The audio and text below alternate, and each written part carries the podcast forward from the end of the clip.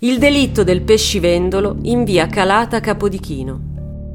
Da quando Antonio Vairo, ex pescivendolo abusivo ormai in pensione, aveva smesso di vendere calamari e saraghi, conduceva una vita tranquilla e casalinga. I pochi metri al giorno che percorreva erano quelli che andavano dalla sua abitazione al circolo dell'Associazione Cattolica, presso cui era solito giocare a briscola con altri anziani di quartiere. Quella mattina del 23 gennaio, Vairo era infatti intento ad andare a giocare la sua partita a carte, quando, all'altezza di via Calata Capodichino, venne raggiunto da un proiettile alla nuca. Una modalità in pieno stile camorristico, un gesto che sembrò però inspiegabile, perché diretto a un umile cittadino lontano da affari criminali. Un susseguirsi di ulteriori tragici eventi, avvenuti poco dopo il delitto di Vairo, condussero però gli inquirenti alla pista esatta per la soluzione di quell'omicidio. Poco tempo dopo la Camorra, con le stesse modalità con cui aveva ucciso l'ex pescivendolo, toglieva dalla circolazione ben due pregiudicati riconducibili a una guerra tra clan. La soluzione all'omicidio Vairo apparecchiara solo dopo un anno. Il pensionato era stato ammazzato per errore.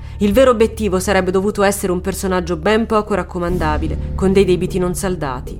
I killer, però, quella mattina mandarono all'altro mondo un innocuo vecchietto che pagò il conto di altri senza sapere il perché e senza che i suoi aguzzini abbiano mai pagato per quanto fatto.